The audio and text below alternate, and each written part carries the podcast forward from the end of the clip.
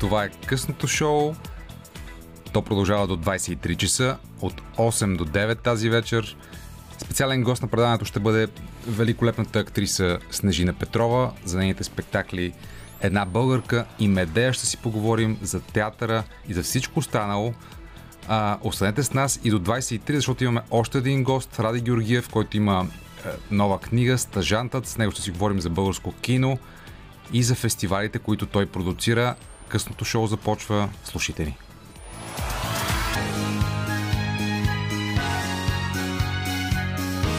Радио София. Късното шоу с Даниел Ненчев.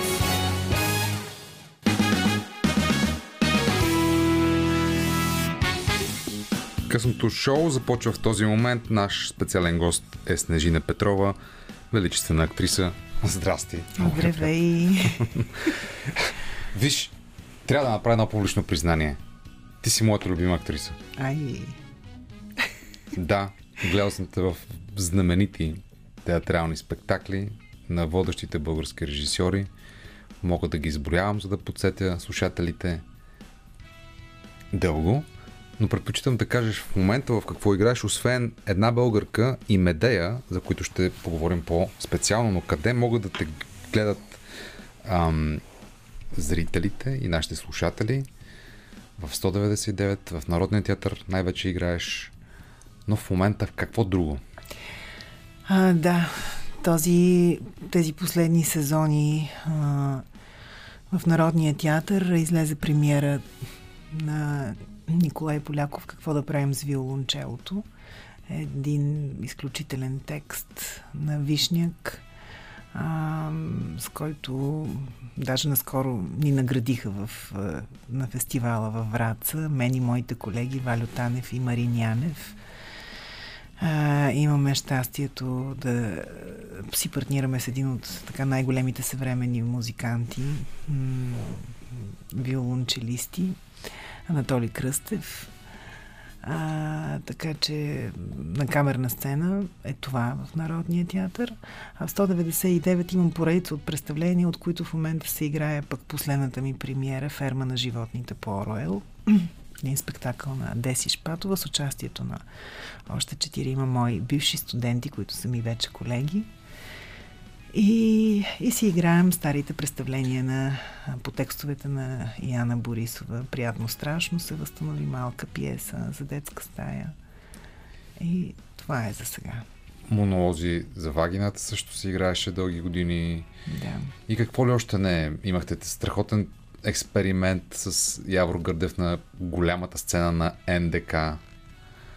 Квартет. Квартет. Да по опасни връзки и какво ли още не.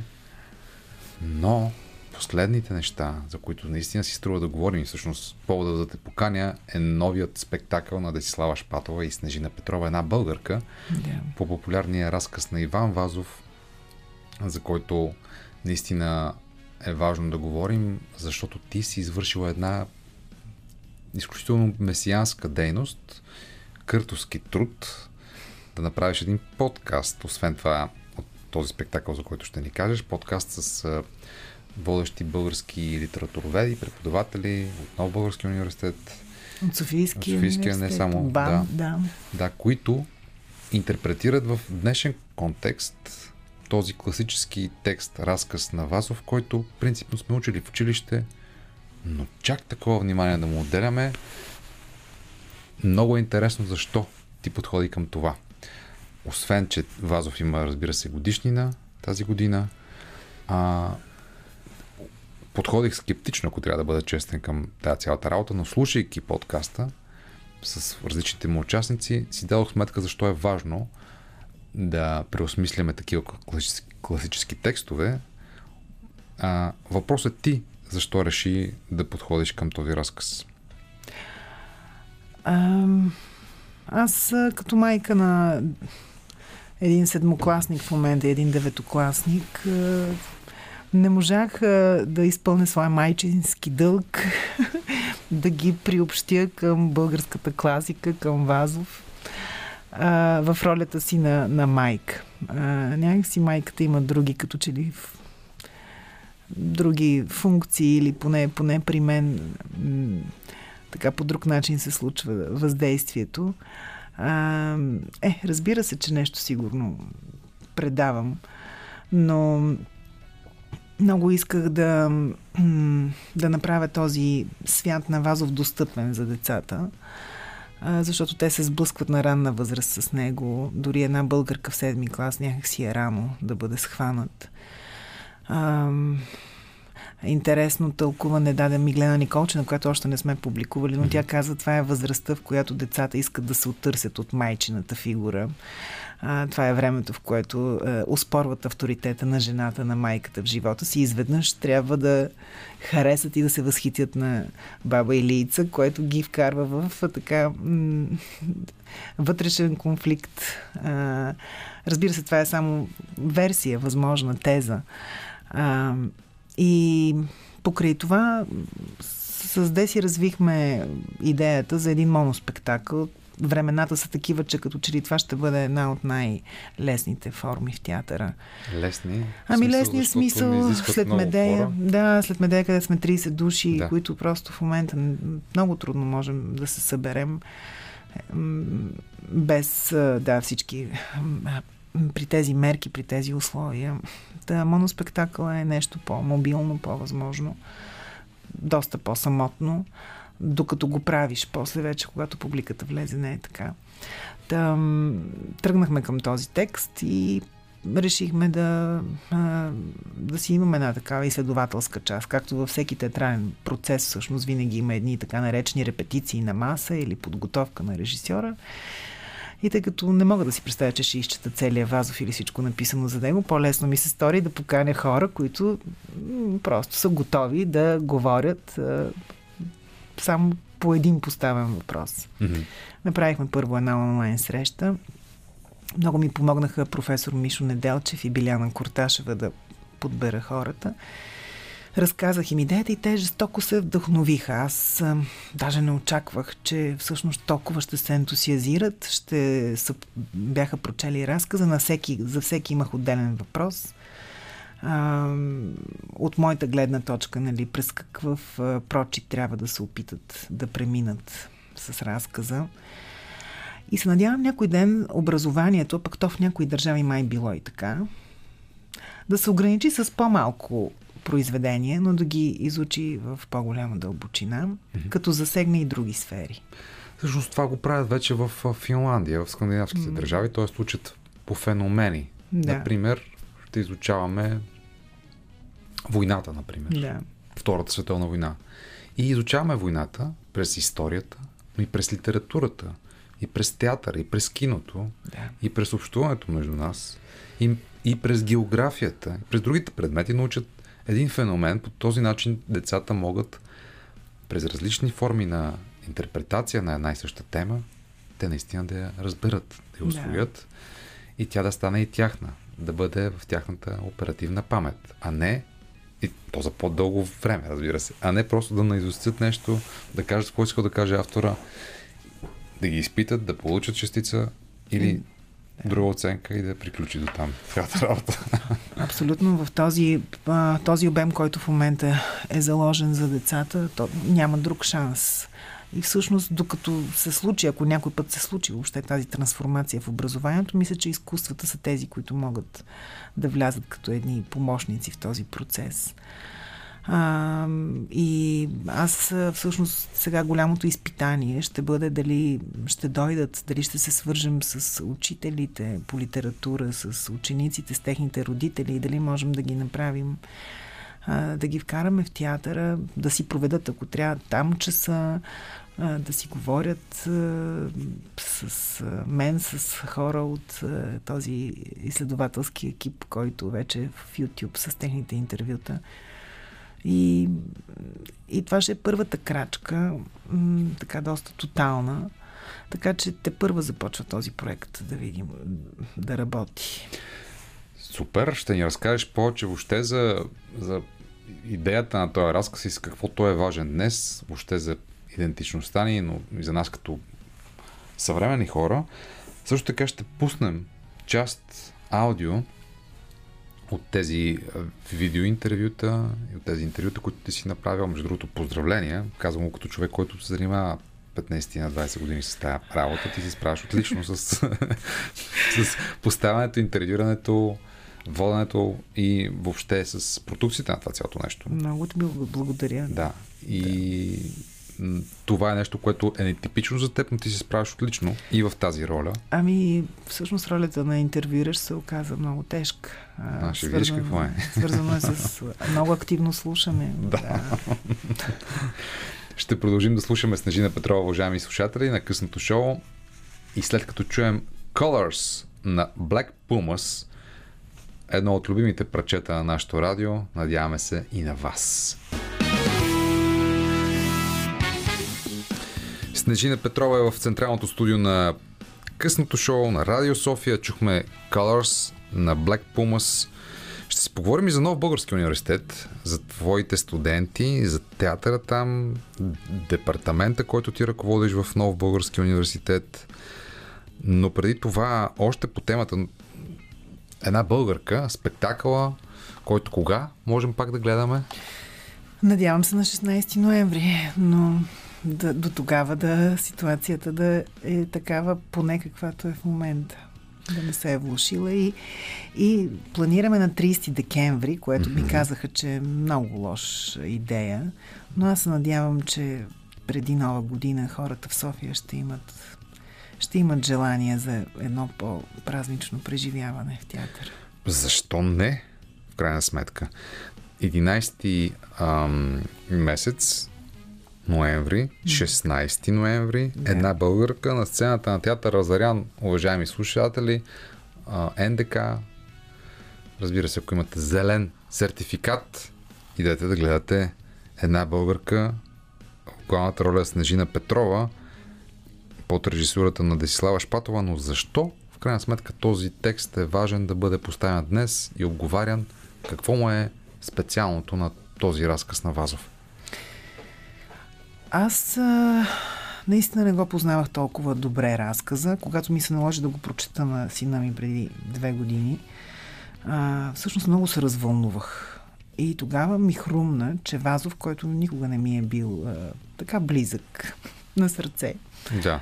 а, всъщност може да, да бъде много вълнуващ.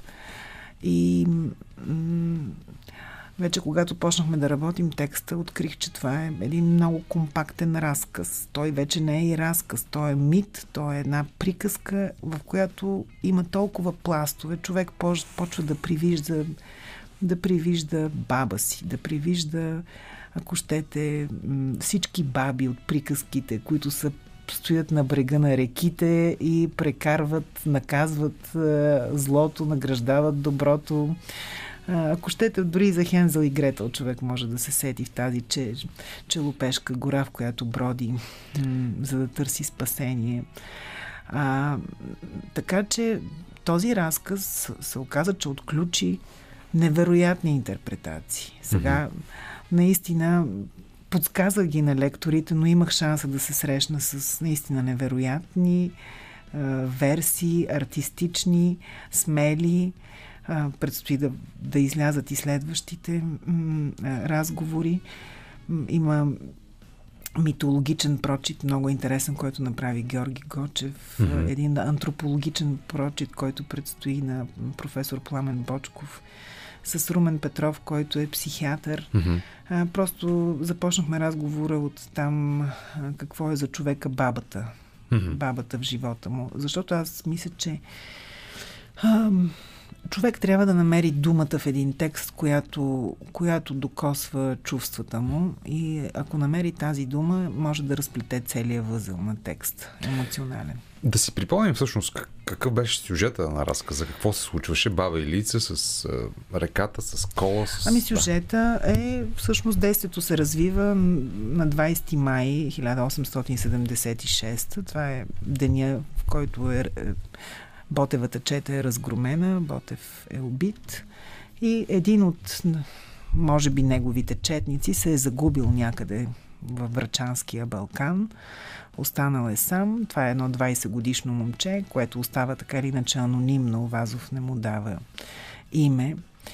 И лутайки се в гората, търсики четата или подслон, среща в а, отчаянието си една възрастна жена, която е понесла болното си две годишно внуче към Черепишкия манастир с надеждата да намери там изцеление за него. Та това е единствената жена, която така се опитва да помогне на това момче, да го скрие в дома си, да му опитва се, отива до манастира, опитва се да издейства някакво покровителство там за това момче, но манастира отказва подкрепа. А, на връщане от манастира ладията, с която се преминава Искра, е завързана, заключена с катинар. Всъщност и ладяра го няма и всъщност тогава настъпва в тази четвърта част първата кулминация в разказа, борбата с кола, на който тази 60 годишна жена в крайна сметка успява да изтръгне и за първи път в живота си да се качи на ладия и да прекара внучето си, себе си и кола от другата страна на реката, само за да стигне и да занесе хляб и дреха на това момче, което я чака някъде в Челопешката гора в мрак. И в крайна сметка само, да, разказа завършва с самоубийството на това момче. Тя не успява така или иначе да го спаси, а нейното внуче като по чудо оживява. В общи линии това е историята и е, това, което можем да кажем е, че този християнски дълг, който, от който е водена баба Илица, е нещо, което не трябва да забравяме, което е нашето спасение. Защото Вазов естествено ни казва много други истини за нас самите, за това, че сме в състояние да оставим едно момче, което е тръгнало за каузата, да го оставим само, да няма кой да му помогне. А, и някакси това, тази река, която като че ли разделя нашето пространство на две, тези изплашени жени люти бродчанки, които побягват при първия къмшик. И една друга баба, която пък успява човека с къмшика да го приобщи към себе си, да го помоли той да я качи. Тоест, тя дава пример за както Биляна Корташева е нарича, един комуникатор гениален, който с думите успява да, успява да преодолява препятствия. Така че много разговори има в този разказ. Така е. И много от тях ти също си провела с различни събеседници. Аз предлагам в момента на нашите слушатели да пуснем един такъв разказ, един такъв разговор с Веселин Методиев, професор, историк, който има какво да каже по темата. Ще се опитаме сега да го пуснем, да видим как ще прозвучи. Университет. Разговор за робството и владичеството, за историята, която не бива да бъде използвана като инструмент за омраза, за забравата, за саможертвата на героите, за битовия християнин, за тоталитарните доктрини и посткомунизма. Как баба Илица ни отведе сладията си до тук – и така да започнем с въпроса за историческия контекст в разказа една българка. Датата, която Вазов посочва в експозицията е 20 май 1876 година. Това е край на четата Ботев с неговата смърт. И в някаква степен се превръща във времето, то и фактически е вярно, в края на априлското остане. И ако още малко дръпнем окуляра, това е края на най-големия български опит за, за осъществяване на идеала национална свобода. Това, което е свързано с една българка като исторически контекст, не е точно толкова в текста на, на Вазов, а е самия Вазов след 1879 година. И ми се ще да почна от там. Добре. Иван Вазов а, принадлежи на една малка група интелигентни българи, сред които е съществувал ужас, че хората, които направиха възможна българската свобода, героите на националното ни възраждане, в частност на революционното а, време на това възраждане, ще бъдат забравени че е дошло ново време, че то си идва със своите страсти, че то си тръгва, върви и, и тези хора някакси ще потънат в забрава. А, не, не е било лишено от а, здрав смисъл това нещо. И таланта на Вазов е впрегнат и в тази посока. Той става част от тая група. Други пишат спомени, трети се опитват фактологично да разкриват миналото. Говоря за Захари с неговите записки. Брилянтен продукт на българската публицистика. А миналото е един а, първи голям опит през социология и огромни анкети на Стоян Зимов да се напише текст, който да представлява времето предходното. Никола Обретенов, който е бил самия двигател на цялото това действие. А, така се появява и името на стихотворенията. Те са написани, когато са обединени в епопея на забравяне. Самия факт, че имаме епопея на забравянето, означава, че някой се страхува от забравата. Нали? Не, не забравяйте, моля ви се, не забравяйте. И понеже гения на Иван Вазов е безспорен, таланта му е безспорен, а, той успява да, да създаде а, този усет, че, че нещо трябва да се помни. Аз мисля, че една българка е в този контекст. А сега, що се отнася до това, как тези хора си представили миналото, те си го представили различно, но, но целта е била една. И това е героизма на, на хората, които не са доживели свободата. Ето защо е трябвало да излизат тези фигури на героите. Баба Илица е герой в този смисъл на необходимостта от историята да си вземеш героите, за да останеш по идентичност част с тях в, едно, в една общност, в една национална общност, да сте българи. Така че контекстът е такъв според мен. Тоест той има в себе си много от това, което наричаме наука историята, като минало на политика. Историята не е минала политика. Или не е само минала политика. Но към онзи момент, пък и в последствие, често пъти се появява този въпрос. От тук идва и проблема с тези думи. Турското робство е понятие на българската литературна история. Българската историография не е ползвала такова понятие никога. Но турското робство е и част от а, една битка за електорати след 1990 година. Когато в един учебник а, през 1992 учебник помагал, защото нямаше време за нови учебници, имаше един текст, свързан с Османската империя, в който за покрайнините на империята към Кайро беше написано, че има османско присъствие. И това даде повод на тези, които бяха тогава в опозиция, да нарекат тези, които управляваха България от СДС, турски мекерета и се завъртя една такава дълга история. От което се попречи на правилното разглеждане на миналото. Към това трябва да прибавим, разбира се, един много дълбок стереотип, че ние не можем да свършим някакви неща, защото ни пречи това, че сме били турски роби. И този стереотип работи. Абе, остави го това българска работа. Що бе? Абе, то от турското робство идва. Yeah. Този разказ е устойчив.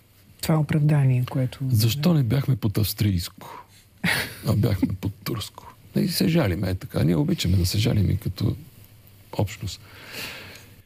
Добре. А, целият, цялото интервю с Веселин Методиев може да се преживее, да се види и онлайн в YouTube канала на Legal Art Една българка говори. Една българка, една българка говори. Весели Методиев обаче, освен проблемът за турското робство, който ми се случи, струва вече незначителен, освен за някакви анализи историографски или литературни, какъвто в случая той прави. А, в крайна сметка отдавна ние сме свободни хора, в най-общия смисъл на това понятие. Приятели сме с с съседите си и така нататък. Нямаме Османска империя и, и прочее. Но два важни въпроса поставя Весели в които ми се струва важно да обсъдим. Единият въпрос е за свободата, другия въпрос е за идентичността. Още от самото начало става ясно, че на вашия разговор и от разказа и контекста, че всъщност нашата свобода е подарена. И днес, ако позволиш този въпрос, много хора развяват знамето на тази дума свобода.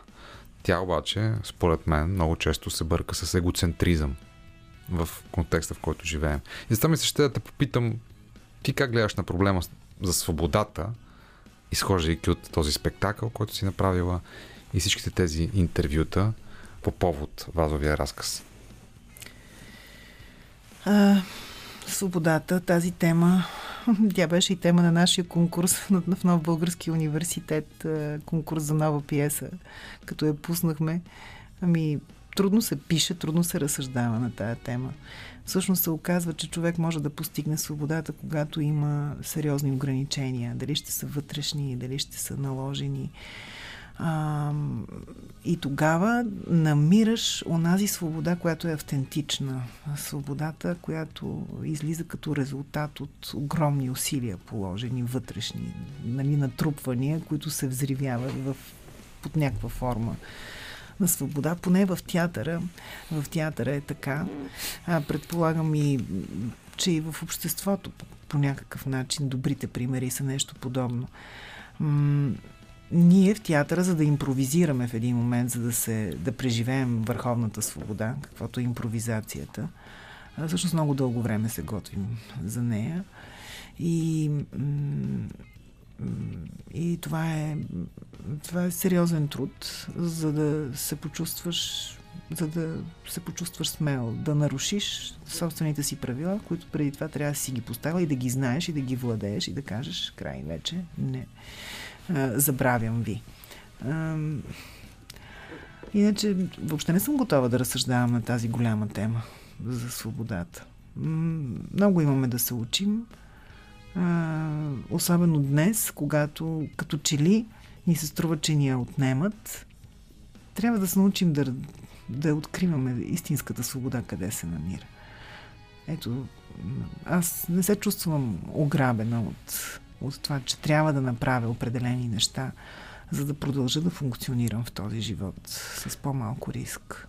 И аз, напротив, се чувствах свободен и спокоен, когато през септември месец тази година бях в, и в Берлин, и в Париж. Там през, правилата ти дават свобода. Да живееш, да, да се предвижваш, да отидеш на театър, да отидеш на кино, да прегърнеш хората. Това което в момента не се случва в България. Yeah. Заради обратното на свобода, което, който както иска да го разбира. Но сега, Снежина, понеже ти каза, че си дръзнала, че си се осмелила да направиш целият този проект и в театъра на базата на много усилия, аз искам да ти кажа, че твоите усилия имат смисъл. И по този повод искам един малък подарък да ти направя. Една малка изненада, ако вземеш слушалките. Добре. И, и и си сложиш, ще чуеш какво има да ти каже един от първите зрители на твоят нов спектакъл Една българка. Това е твоята колежка и моя колежка едновременно, което е много странен случай.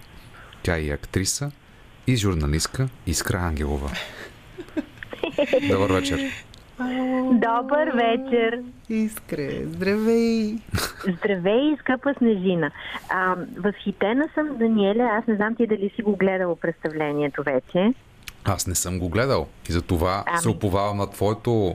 Моля ти се. Това трябва веднага, веднага да се компенсира. Значи, а, Снежина, а, изправя се една, една жена, една актриса, една интелектуалка, изправя се на сцената и абсолютно ни спира дъха. Тя играе над 20 роли, но това е най-малкото, което може да се каже за това представление, защото текстът е абсолютно съкрушаващ. А, аз като човек, който винаги се е борил с стъпъквото в образователната система от ученичка, много ме дразниха всичките тия клишета, с които ни а, мъчеха. А, и, направо изсвалям шапка. Тя е толкова смела, всеки ученик, всеки родител, всеки учител, изобщо всеки човек, всеки българин трябва да иде да гледа това представление, защото а, вие знаете, че българите много се припознават с Вазов. Наистина го смята за патриарх на българската литература. И това въобще не е случайно. Той, освен всичко останало, е страшно много е написал. Те са 20 ли са томовете на събранието му съчинени. Огромно чудо. Общо взето в, в една голяма степен е създал понятието, което днес наричаме България.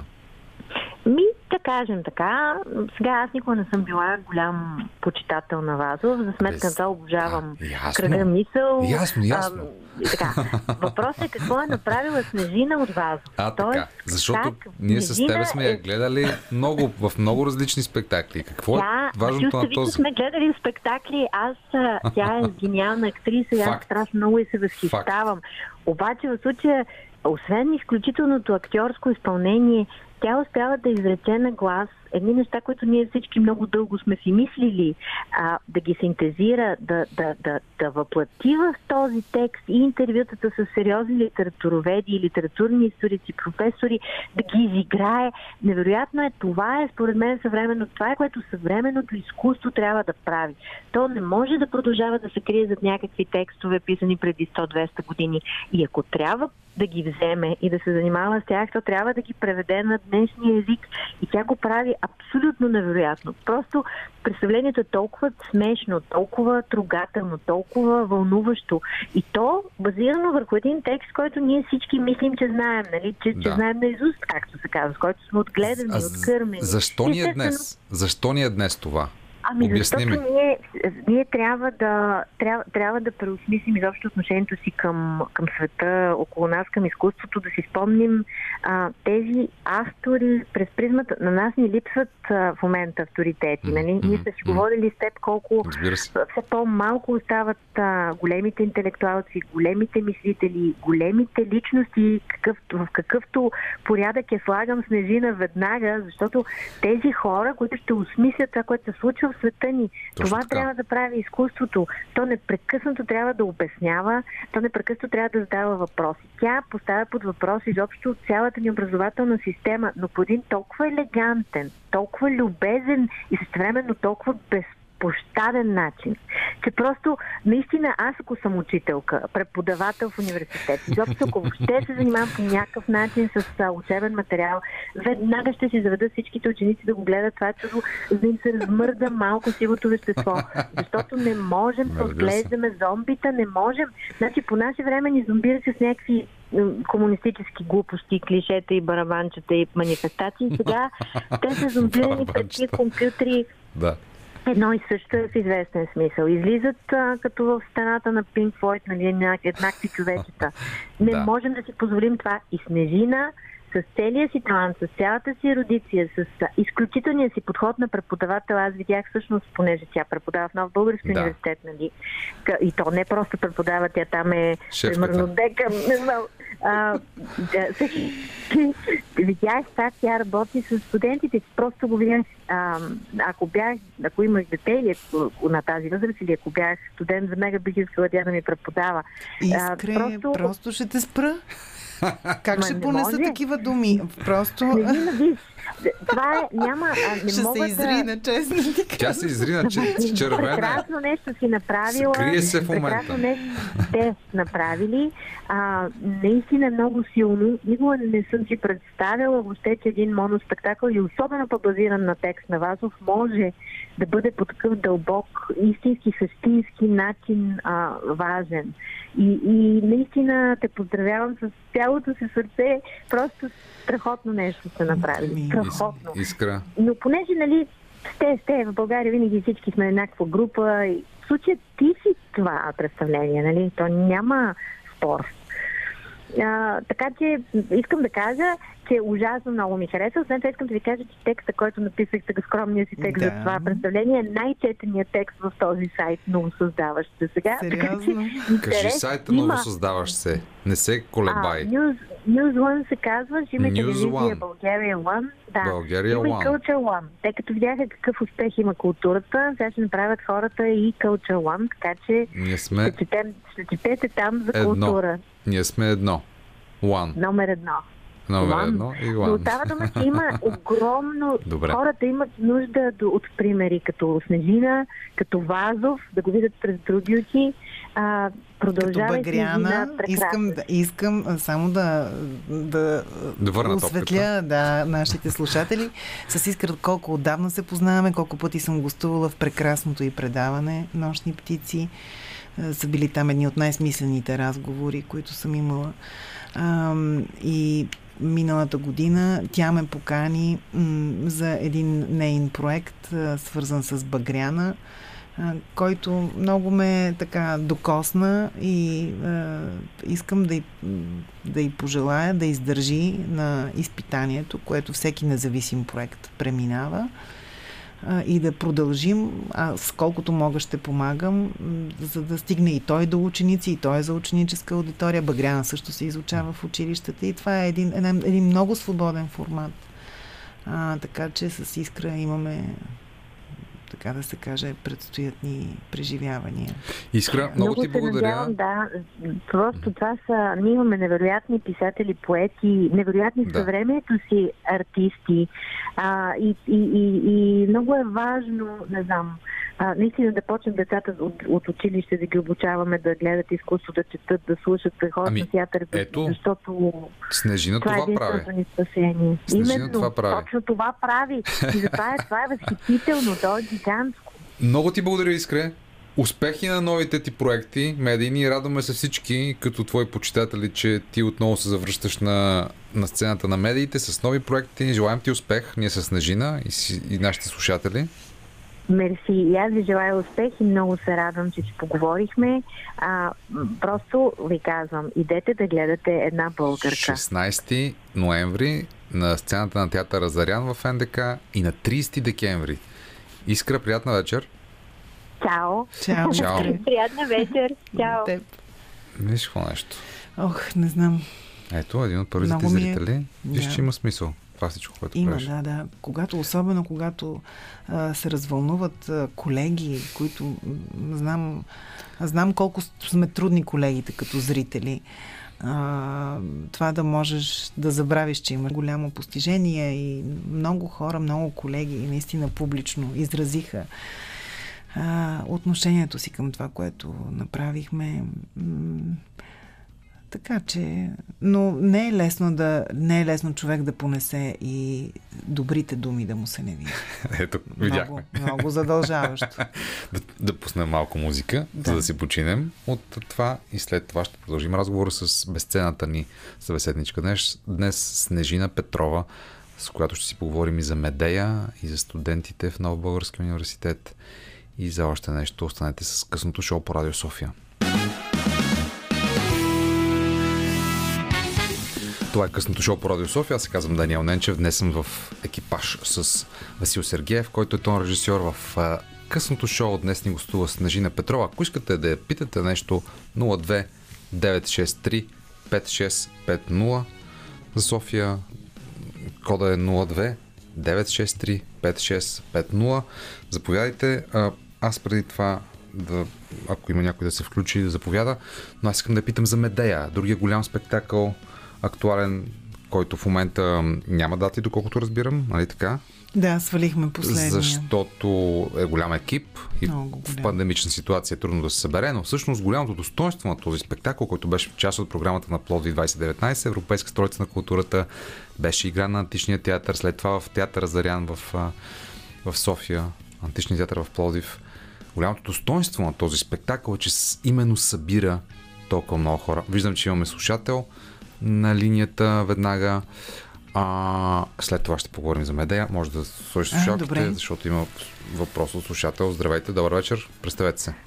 Здравейте, добър вечер. Данислава Делчева се казвам. О, здравейте. И въпросът ми е свързан с а, младите хора. Дали усещането за театъра и изобщо подхода, и, подхода им към театъра се променя а, новите поколения и какво бихте споделили от а, все пак вашия опит преподавателски в Нов Български университет? Е, чудесен въпрос. Много Много ви благодаря. Много ви благодаря, да. Ами, м- ох, не мога да преценя дали се променя, но е... М- поне в моите часове това, което се случва е нещо много автентично. А, ето сега работя, просто пример ще дам, за да си представите. Един такива, едни такива по-свободни курсове имам с четвъртокурсниците и искам да направят авторски неща и помолих да си изберат тема и те си избраха темата блокаж. Блокаж. Така, и аз си казвам край. Закъсахме го, нищо няма да могат да измислят. Тя думата почва да им влияе. Обаче, какво започна да се появява? Ето днес поредният студент ми каза, като чух блокаж и се сетих за, за смъртта на дядо ми. За мен смъртта е форма на блокаж. Mm-hmm. А, една друга моя студентка направи прекрасен, прекрасна интерпретация на темата през опита човек да, да разчисти къщата, миналото си, да изхвърли ненужните неща и как колко това е трудно. Mm. И стигна до ключовете в едно семейство. Нали, всяко, всяко семейство има една така турба с ключове, които вече не използва и не знае вече откъде са и какво са. И тя тръгна да разказва а, моменти от живота си през тези ключове. Ето само тези два така опита, а, може би ви показват а, колко а, колко важен става театъра като, като поле за споделяне на екзистенциални, на, а, на, на важни, фундаментални теми за човека и как млади хора всъщност абсолютно свободно могат да ги, да ги преработят и да използват опита си, който е опита на цялото човечество.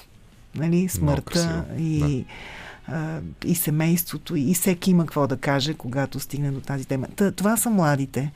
Могат да ни изненадат, аз много вярвам в тях. А, просто единственото, което се моля е да не се отчаят, както на мен от време на време ми се случва. Това е най-важното, да ги пазим от отчаянието. А, защото само вдъхновението дава сили да издържиш всичко. И да, и да, и да са смели едно общество, което така почва да те плаши с крайностите си, наистина създава предпазливи хора, а от тях няма да се родат истините. Така че се надявам това да правим. Страхотно. Страхотно, благодаря ви много. И аз ви благодаря. Добре, да се върна на въпроса за Медея. Голямото достоинство на този спектакъл е, че той събира най-различни деца. Да. Българчета, арменчета, циганчета от Пловдив. И от София. И от София. И ги събира заедно в едно театрално преживяване. Заедно с нас, с големите. Да. Заедно с Снежина Петрова, Койна, Койна Русева, Станка Калчева, Владо Пенев. Ивайло Герасков. И става едно Георги Гоцин, да. преживяване театрално Ивайло и не за зрителите. Но с някакъв античен, изключително трагичен текст. Да. Ами, какво да кажа? Аз не съм си представила никога, например, темата ромската не ми е била как да кажа, в полезрението. Но. А, но, когато тръгнахме да правим този проект и разписахме, че ще работим с тия деца, защото си представихме, че наистина това е възможно и ще, ще даде а, тяга на, на самия артистичен продукт. И като го написахме, се оказа, че трябва и да го направим. Пък като тръгнахме да го правим, толкова се вживяхме, и особено аз, толкова се встрастих в това, толкова получих, толкова научих, толкова нови хора срещнах, организации в Пловдив, в София, хора от друго поле, не от театъра, mm. с които можем, може да се правят невероятни неща. За съжаление, за всичко това трябва да се пишат проекти, трябва да се отчитат после и аз малко така тук изнемогвам и не ми стигат силите да, да го доразвия този проект, защото искахме преди пандемията всъщност да направим такива обучения в големите градове, в местните общности, етнически, каквито ги има и във Варна, и в Бургас, и в Велико Търново, и в Русе. И всъщност да изиграем на всяко място спектакъла с местни деца което естествено изискваше поне две седмици работа в, mm. на всяка местност, във всеки град. Еми няма да стане. Но така ще си го мечтаем. Някои неща може би да ги направят следващите поколения. Няма да стане скоро, но ще стане след това. Като спре тази пандемия, да си пожелаем това накрая, да можем да ходим свободно на театър, уважаеми слушатели. Няма нужда да ви оказваме и ние Моля ви, помогнете на Снежина и на мен, като нейн зрител, да гледам и на, на други места по, в България да отидат на театър, да участват деца от различни етнически групи, от различен социален статус в това театрално преживяване. По този начин ще променим тази страна с изкуство. Да, защото аз, например, много, много наистина се притеснявах, че Медея дори трудно ще я продадем като спектакъл, като анонсираме, че ще има такова участие. Обаче, защото разказахме две години какво правим с тия деца. Не, и не само с тези, въобще някакси ги, всички деца бяха едно цяло. Видяхме им рисунките и така нататък. И обаче някакси проекта се опази от а, агресията и всъщност хората накрая аплодират това участие, без въобще да дори да си дават сметка какви са тия деца. Те са деца. страхотни. Те са театрали. Отидете да гледате една българка с Нежина Петрова на 16 ноември, театър Зарян, билетите на касата на, на НДК и след това на 30 декември останете с късното шоу и след новините в 21. Късното шоу по Радио София продължава до 23 часа. Вече в студиото е Ради Георгиев, с когото ще си говорим за неговата дебютна книга Стажът. Става дума за реклама, комуникация, медии, но не само. Ще говорим с Ради и за съвременно българско кино, за София Самърфест и за какво ли още не. Останете с нас. Късното шоу продължава до 23. Разбира се, преди всичко с музика. Радио София. Късното шоу с Даниел Ненчев.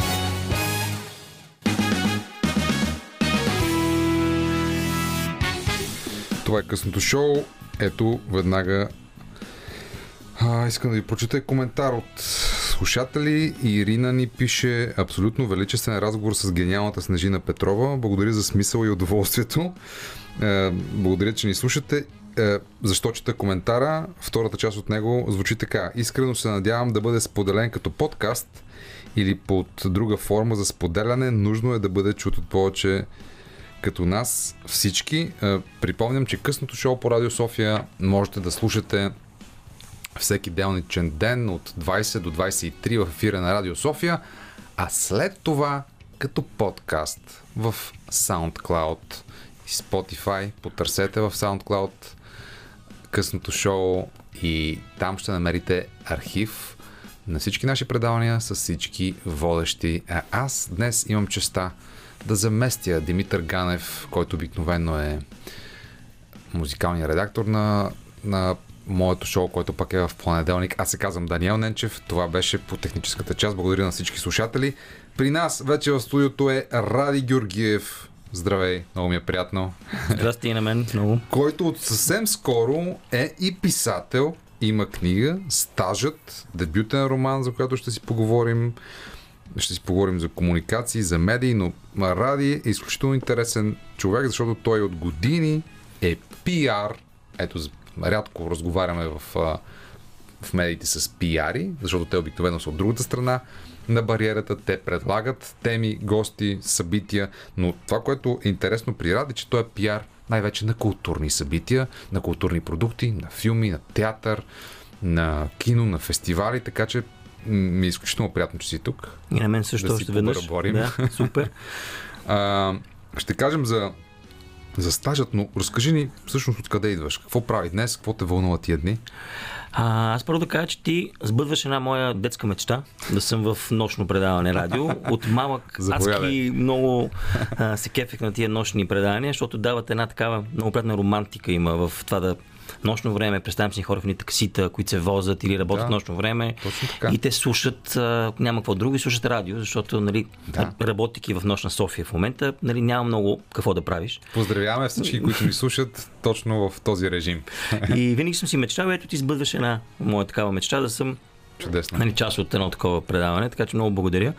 А, иначе да, м- ще минем след това върху книгата. Иначе какво правя днес, например? Днес се занимавах с един прекрасен нов български филм, документален за алпиниста Боян Петров, който ще бъде премиерно на 29 ноември, част от киномания.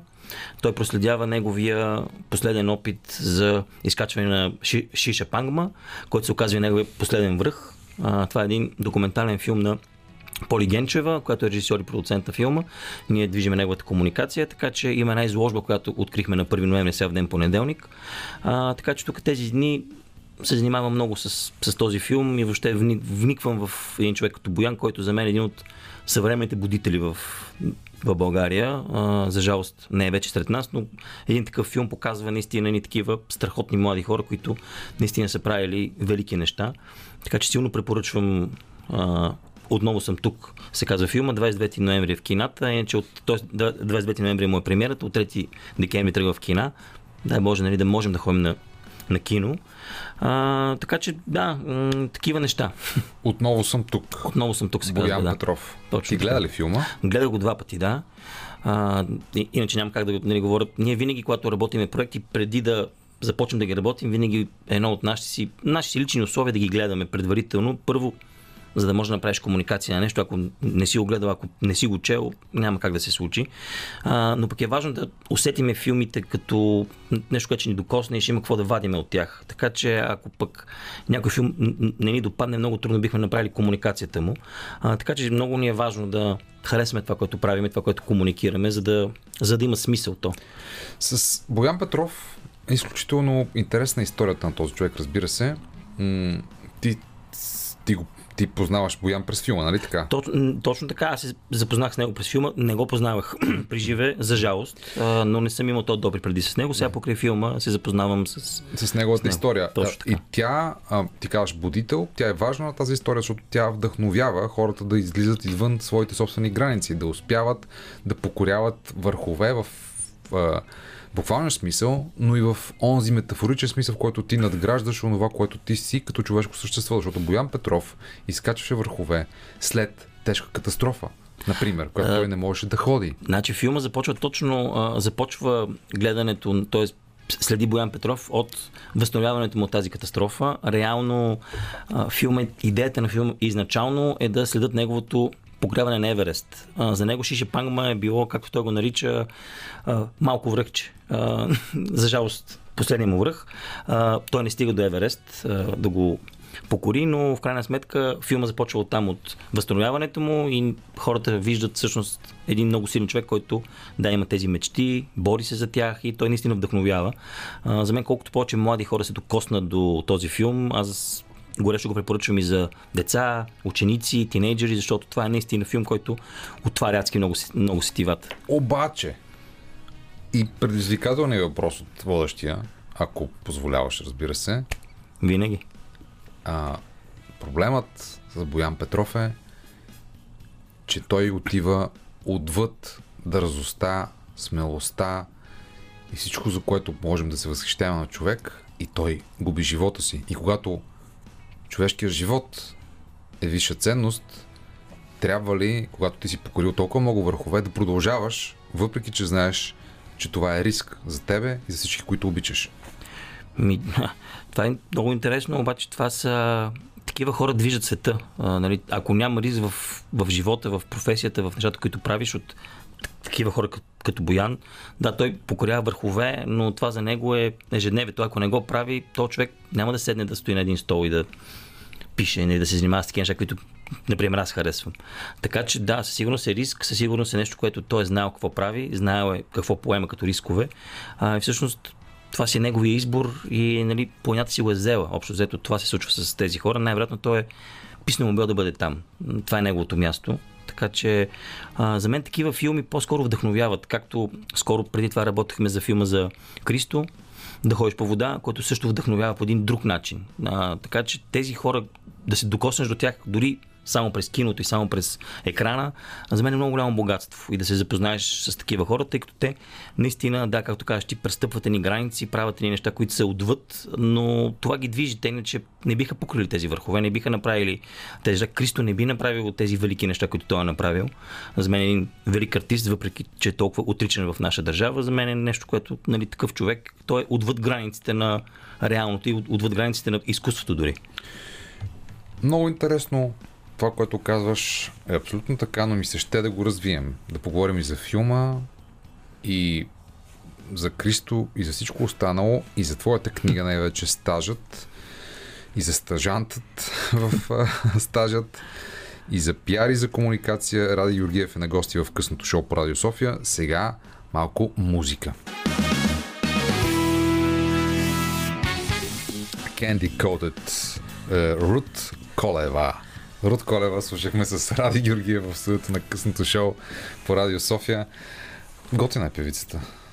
Рут е готина, да. Симпатяга е. да. И е много добра певица просто. Много добра певица. Много добра певица. Страхотна и си ги прави нещата сама, и си ги пее, и си ги продуцира, и просто е страшно. Те имаха едно участие при нас на София Съмърфест. Тя, Камелия Тодорова и, и Милица Гладнишка. И Милица Гладнишка, трите за джаз. Ladies of Jazz. Страшно добро. Да. Избиха готино, напълника. Въобще. много готина емоция с тях, така че да, да. Рут и въобще дамите са супер. Така е. Аз съм ходил с Рут на концерт на Rolling Stones в Мюнхен. Тя не пя тогава, нали? Само тогава не пя. тогава ни други хора пяха, които просто е така гледахме с увиснали ченета и не мога да повярвам как тези хора так се движат по този начин, пеят по този начин, имат енергията за, за това, което виждам и не вярвах наистина, но така, беше едно от най-силните ми преживявания. Твой любим концерт кой е? Любим концерт, като изключиме тези, които работим, а, защото те са много, а, но може би един от последните ми любими, то пак е нещо, което работех, беше на Готсмак в София. Готсмак. А, страхотни, иначе ни предстои живот и здраве, ако всичко е наред. Юни месец с моите приятелка ще ходим да гледаме Red Hot в Барселона. А, и мисля, че Red Hot би трябвало да бъде нещо наистина впечатляващо. И силно се надявам да направят да. Да забият яко. Ами те бяха, бе. Бяха тук в арена Армеец, но там звука по принцип традиционно не е най Да, сега, те сега тръгват на световно турне до година, с, след новия албум, така че общо очаква се съвсем друго шоу, но то вече почти е солд аут на всичките места, където ходят. Ние успяхме да се доберем до билети. Страхотно. Между другото, много други групи. И Coldplay, и... Всички тръгват. Да, всички тръгват на турнета, защото Ради, пак да кажа на всички слушатели, светът западната цивилизация, в която нали, уж принадлежим, просто излиза от пандемията. Хората влизат на концерти с зелени сертификати навсякъде по света и с вакцини, а тук просто ние в момента се чудим какво да правим с най-високата смъртност в Европейския съюз и с отново затваряне, отново се мислим за, за мерки, вместо да се живеем живота. Защо се получава? За мен най-пагубното е за децата. Аз имам дъщеря в седми клас. В момента тя реално изкара от пети клас втори срок е онлайн. Шести клас изкараха почти изцяло онлайн, имаше грубо месец. И сега отново е онлайн. И това е поколение, което без, не знам дали си мислят хората горе, които ни управляват, но те го усъкътяват един път грамотно, но да кажем това може да се навакса. Нали, всеки ще намери начин децата му да, ако иска, разбира се, да mm-hmm. научат А и Бето, но ги оскътяваме емоционално и те изпадат в една брутална летаргия. Тя не осъзнава колко е пагално това стоене в една стая по цял ден, Може преди един лаптоп един телефон, но то така им е дадено и тя в момента някакси и от миналата година преди те го приемат, че това е добре, а то е много зле. Ма как бе, живото общуване с хората е незаменимо. Значи за мен училището е, освен да те научи на а и Бето 2 плюс 2 и 3 плюс 3, но най-вече те научи да общуваш, Точно да намериш така. хората, които харесваш, да видиш ти, които не харесваш, Точно да се скараш с някой, някой да, да се скарат с тебе, някой ти каже, ти си много гаден, нали, да видиш и да се оправиш това общество. И ние в момента това на тези деца им го режеме. Тя си се дава сама един балон. И не само тя, нали, говорим общо за ни такива деца в момента. Тя си общува с приятелките, които харесва. Да. Това, виж сега, това, всичко, което казваме е 100% така. И нали, правдиво е, децата трябва да общуват в училище. Обаче, нали, по-голямата задача в момента на всички, на управляващите, които се провалят тотално, mm-hmm. пък и ние с теб, и за това ще стане дума, като комуникатори се проваляме, е, че всъщност не успяваме да запазим здравето и живота на повечето хора в тази държава. Не можем да ги, ги информираме, защото хората наистина се информират а, по какви ли не начини, но не и очевидно по правилния, по който хората по света се информират и излизат от тази пандемия и, за съжаление, много хора заболяват и, за съжаление, умират. Къде се къса според тебе информационната връзка? Ми, тя се къса... Въпрос на доверие, въпрос да. на, на, на информираност, на, на невежество, на какво е? Не, ти го, каза, ти го каза току-що, той е част и от книгата, която държиш в твоите ръце. Стажът, всъщност, според мен, това, което се случва в днешния свят е, че всеки вече сам за себе си комуникатор, всеки е медия. И хората много трудно могат да отсяват това, което е истина, това, което е лъжа заливат ни фалшиви новини всеки божи ден и хората вече толкова се загубиха и те нямат сетивата да усетят какво стои за една новина и кое е верно и кое не е верно. Преди беше, може би, една идея по-лесно. Имаше една-две телевизии, имаше няколко вестника, имаше пет радия. И ти общо взето, както казваше баба ми, ако го има вестника, то е верно. Вече не е така. Вече като го има във Фейсбук, то най-вероятно не е верно. Вестниците пишат абсолютно каквото си поискат и е много трудно човек да отсее какво всъщност е важното за него и кое е това, което е истината. Защото конспиративните теории те са ясни, но оттам нататък хората толкова ли са заблудени, нали аз не мога да знам, но за жалост така излизане. Ние сме държавата с, както казахте тук, що най-висока смъртност, най-много заболели и обаче някакси хората го приемат или казват, те не вярват на тия данни, защото според тях това е някаква световна конспирация тук да ни вземат не е ясно да, какво. А, и, е, и живеем в една тотална заблуда и това е от една страна заради многото информация, която ни залива всеки божи ден. Пък аз според мен човек, ако не знае как да я отсее, не може да я отсее. И той просто се доверява сляпо на нещо, което може би му звучи добре за неговата си теория, която той си има. Дай съвет. Как да се отсее правдивата информация от а, фалшивата? Ми, това е вече въпрос на натрупване, според мен, на, на малко бекграунд, да си чел малко неща, да си си отдели от твоите медии, да си имаш хората, на които имаш доверие, да слушаш нещата, които вярваш и то оттам оттам тръгва. Изначално аз това казах децата, защото ние тях трябва да възпитаваме как да отсяват, защото пък при тях става още по-страшно. Нали, те вече не гледат телевизия, но те са нон-стоп в тези устройства, те са в YouTube, те са в TikTok, те са в Instagram. Нали, при тях информацията е ежесекундна нали, Рада, моята дъщеря, намира много по-бързо неща, които аз въобще не знам. Тя ми, тя ми показа Били Айлиш, преди въобще Били Айлиш да бъде известна. Аз от нея чух за Squid Game, нали, сериал, който в момента е топ сериал. Нали, те са много по-бързи в това нещо вече, понеже ги залива. А, трябва да го отсяват. Хората трябва да се научат да отсяват, да си намерят достоверни източници, което като кажеш достоверно за мен, едно е достоверно, за друг обаче е друго. Ами, там е... Ако мога да, да, да, да, да допълня, все пак традиционните медии, които поддържат големи екипи от професионалисти, mm-hmm. например Българското национално радио, е най-вероятно, уважаеми слушатели, да ви дадат по-точна, проверена mm-hmm. и правдива информация, която ще запази вашето здраве и живот, отколкото споделен статус от Леля Ви във Фейсбук. Точно така, абсолютно съм съгласен. Това пак ще върна към нали, книгата, защото всъщност за мен медиите са нещо супер важно. Медиите изграждат. И това, което кажеш ти е абсолютно така. И ти трябва да се доверяваш на хора, които са проверили нещо преди теб. Защото някой в една медия трябва да свърши една много важна работа. Той да отсее това цялото море от, от фалш, от лъжи и той да ти поднесе това, което всъщност е важно. Вече е въпрос на сам човек да, да се довери. Гледах онзи ден а, по БНТ при, при твоя приятел Жоро Любенов, беше Башар Рахал на гости, говориха за новим сериал а, и Башо сподели, че се че се сложи вакцина, препоръчва да бъде, нали, каза на хората, направете го. Във Фейсбук след това го изядоха този човек. Едва ли не, той е бил платен, той е корумпиран и той лъже хората. Нали?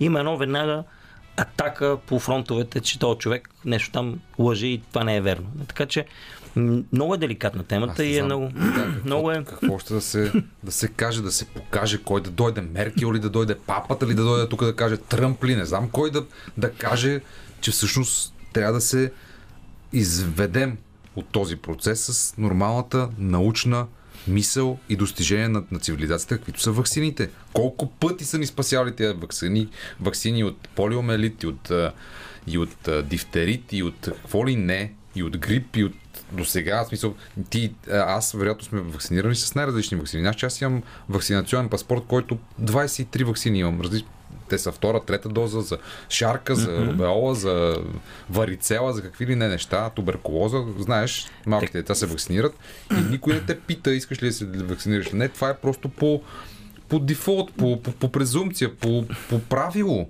Според мен е един от големите проблеми, който беше и той продължава да бъде, но той вече е изпуснат. Той, той е изпуснат не само в България, е комуникацията на тема вакцини. Да, защото, това е важният въпрос. Защото изведнъж всички станахме специалисти. Всички вече знаят какво е Pfizer, всички знаят какво е Модерна, всички коментират без да знаят нищо. Както казах ти току-що, нас ни вакцинирани с какво? Аз нямам идея как се казва тази вакцина. Никой не знае с какво се вакцинирали. Дали се е казвало А, Б или С, откъде е дошла, също нямаш идея. Ма, в момента аз обаче... Нямам идея какво съдържа сапуна, нямам идея какво съдържа в хляба, нямам идея нищо какво съдържа, обаче вече ме е страх от нещо, което спасява живота. Да, и според мен комуникационно се сбърка в това, че хората, т.е. че комуникационно много почнаха да ни дават какво има във всяка една, каква е разликата между едната и между другата и хората почнаха да си мислят, че много разбират. И това, според мен, тотално обърка комуникацията. Ако беше казано, това е вакцината за държавата А, това е вакцината за държавата Б и общо да се приключат нещата. Но късно е вече, както се казва, общо взето пуснато е това в сферата. Така е, и... аз вярвам, че все пак а, трябва да продължаваме да говорим, защото един човек да спечелим днес на наша страна, да опазим здравето и живота си, това е добре дошло, разбира се, и това е важно. А в крайна сметка има хора, които и пък не могат да се вакцинират, нали, имат тежки заболявания или пък не е препоръчително по определени, в определени случаи, но в повечето случаи е препоръчително, защото всъщност опасността от болестта е много по-сериозна, много по-големи щети имаш от нея, много по- вероятно е да заболееш сериозно и да умреш от коронавирус COVID-19, отколкото а, хипотетичната, много минимална опасност от, а, от вакцината, която е наистина минимална. В 90, над 90% от случаите всъщност вакцината спасява, защитава и така нататък. А, сега с новия щам, разбира се, защото не се, не се вакцинират всички много бързо, новия щам получават се нови щамове, защото вируса мутира и става по-опасен, по-заразен и така нататък. Но, но това е ситуацията. Ще си поговорим с Ради Георгиев и след малко, но понеже все пак няма как да не да избегнем и тази тема. Стана дума и за, за пандемията. След малко ще стане дума за стажът, преди това малко музика. The Fugees чухме току-що с Killing Me Softly with This Song. Май се събират отново, чух. Така ли? Да, ще дават нови парчета което е велико. Жан и как се каже мацката? Е, да, да. Така, да, като... езика ми е... А, о... Не е Мери Джей Бойч, но... Не е Лорен да. Хил. А... Както и да е, да. Четох скоро, че да, че и те са от тези групи, които може би покрай пандемията се решили, че е време да правят на нова музика. Да, но Ради Георгиев е в късното шоу по Радио София с неговата дебютна книга Стажът. Мечтата на Димитър е да работи в сферата на рекламата и масовата комуникация. Там, където авторът на книгата Ради вече работи 40-50 години. Мечтата на Димитър се сбъдва, когато Митко получава шанс да стажува в най-голямата пиар агенция в света която, ако апропо коя е, някоя си, например. Казва се 8PM в книгата, както се казва и нашата агенция. А, това си 8PM е... в света. Скоро Митко успява да се издигне и се сблъска със света на комуникацията. Бързо осъзнава каква е силата на комуникацията и колко опасна може да бъде. Всичко това преобръща живота му и единствено от него зависи дали ще се умее да се съхрани или ще потъне. Това цялото нещо изглежда като, без да съм чел книгата, като комедия, трилър, екшен в едно. От всичко има. Има и трилър. Комедия много, много няма. А, но да. Книга за... Ако това нали, ще ме питаш за, за стажът, всъщност е много истории в една. Един млад човек, който иска да се занимава с това, което, както каза ти, вече за радост не са 40 години, 17 години се занимавам аз лично с пиар и а, маркетинг, а, но всъщност, когато започнахме разговор с тебе, а, нали, този млад човек осъзнава силата на комуникацията, това, което преди малко говорихме а, и колко може да бъде опасна тя, ако я водиш в такава посока. Нали, вече човека, който работи с тези инструменти, той може да реши дали да манипулира обществото, така да го нарека, не да ги лъже и да ги води в посоката, в която него му е удобно. Така че всички млади хора, които тръгват да се занимават с масови комуникации, дали ще е телевизия, радио, медии, дали ще бъде пиар, нали е хубаво да знаят, че това е много отговорна професия за мен. Аз това, което казах и преди малко с теб, като говорихме, че много е важно да бъдат чисти нещата, които правят, да вярват в тях. Защото много лесно може да се хлъзнат и много лесно може да, да, да залитнат, защото наистина силата на медиите е огромна, особено днес. И пак виждаме всъщност какво могат да направят те, как могат да ни манипулират, как могат да ни завъртат в някакви посоки, в които въобще не знаеме. Хората не си дават сметка какво стои зад една новина. Нямат никаква идея какво стои отзад. Там има хора като мен, които повечето пъти я бутат в една или, или в друга посока. А, така че, да, стажът е за това, за бързото израстване на хората, което се случва в днешния свят. Не ти много бързо може да научиш много неща и наистина зависи от всеки един от нас, всъщност какво ще направят, дали ще се запазят. Защото за мен е едно от най-опасните неща, което аз съм го виждал много често, е когато човек много си повярва. Когато човек много си повярва а, във всяка една професия, но особено в медии, особено в тази сфера, в която съм аз, работейки с актьори, с така наречени шоу бизнес в България, който е много повече шоу, много по-малко бизнес, ти виждаш как едни хора много бързо потъват. И то е само защото много така рязко си казвате, аз, нали, много яката работа, което не ти супер бъди яката работа, ама бъди ония същи, който беше преди 2, 3, 5 години, не се загубва толкова бързо. Така че това е историята на Митко, който нали, той е в неговата си сфера бързо научава ни неща, които както ти прочете, ще зависи от него дали ще успее да се, mm-hmm. да се опази. Сещам се за подобни теми и подобни книги на, на, на, на подобни теми от други съвремени европейски автори, като например Фредерик Бекбеде или Сергей Минаев в Русия. Те също интерпретират темата за медиите, комуникациите, рекламата, въобще медиизираната среда. Сергей Минаев в Медиа Сапиенс обясняваше точно това, как една новина, третирана по различен начин, може да звучи по корено диаметрално противопоставен начин или 999 на БГБД разкри отвътре света на рекламата и комуникациите, така че ти да разбереш, че че много често този свят, този а, медиизиран инструмент за комуникация работи и също теб. Не просто ти продава нещо, а, а всъщност ти вреди. И тази цялата работа а, се опосредства от нещо много важно нещо, от, от много важно нещо, което се нарича морал и етика. И това искам да те питам всъщност къде е границата между това ти да продаваш, да бъдеш пиар и да маркетираш някакъв продукт, услуга, събитие, идея и да лъжеш или пък да подвеждаш хората. Ти правил ли си такова нещо, например, за, а, за нещо, в което не вярваш? За нещо, в което не вярваш, а най-вероятно в началото на всяка една професия всеки го прави, тъй като тогава се учиш.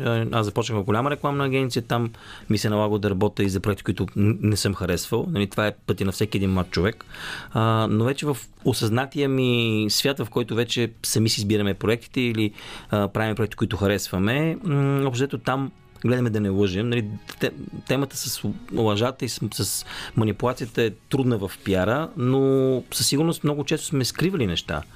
Ако говорим за кино, например, веднага ти давам конкретен пример и това е филмът Тилт, с който пък взехме и Злато на Ефи тогава за най-хубава кампания, но всъщност ние тогава филма бяхме отрязали доста думички, които да бъдат използвани в самата кампания ние го промотирахме и го продавахме като екшен, любовен, драматичен филм, но не и с темата преход. А той е филм за прехода така или иначе. Но ние тогава си бяхме казали, че ако вкараме думата преход в, в комуникацията на филма, щяхме да загубим всички зрители, защото аман от филми за преход в тази държава.